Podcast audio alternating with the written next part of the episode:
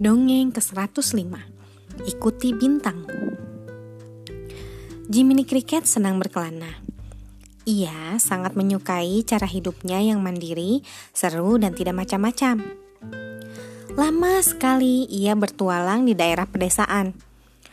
Mampir ke kota-kota di sepanjang perjalanannya untuk beristirahat Dan melanjutkan perjalanan lagi begitu ia mulai gelisah tetapi, akhir-akhir ini, Jiminy Cricket menyadari ada yang kurang dalam gaya hidup mengembaranya.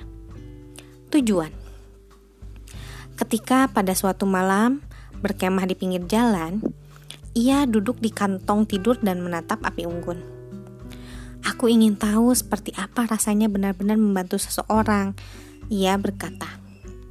Jiminy berbaring di kantong tidur dan mencoba mencari posisi senyaman mungkin di tanah yang keras sambil memandangi langit malam yang bertaburan bintang.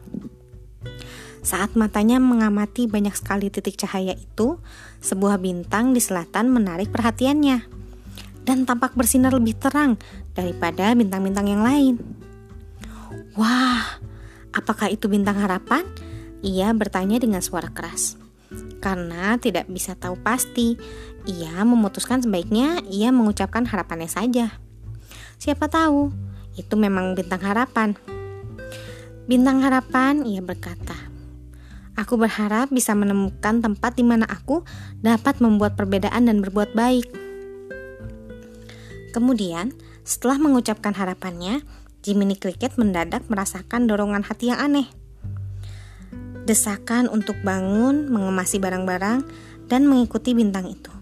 Bintang harapan. Namun, ia tidak bisa menjelaskan perasaan tersebut, tapi bisa merasakannya.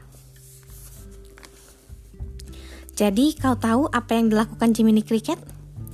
Ia memadamkan api unggun, mengemasi barang-barangnya, dan ia melanjutkan perjalanan. Diikutinya bintang itu sepanjang malam. Ia jalan berkilo-kilo, menyusuri jalan raya dan jalan kecil, melantas, melintasi ladang, dan mendaki bukit.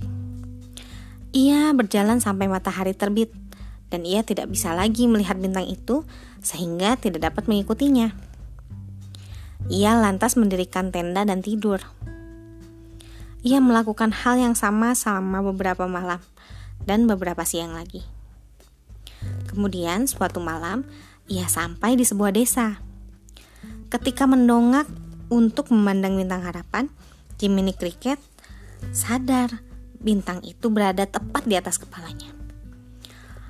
Malam telah sangat larut ketika Jiminy Cricket berjalan memasuki desa dan memandang ke sekelilingnya. Semua jendela di semua rumah sudah gelap, kecuali satu, jendela di toko di ujung jalan. Jadi Jiminy Cricket melompat ke jendela itu. Ia mengintip ke dalam dan melihat ternyata tempat itu bengkel tukang kayu. Remang-remang diterangi bara yang hampir padam di perapian.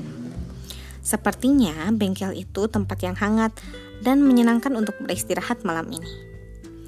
Jiminy Cricket sedikit pun tidak tahu bahwa itu rumah Gepetto, pengukir kayu tua baik hati yang baru saja selesai membuat boneka kayu yang dinamainya Pinocchio.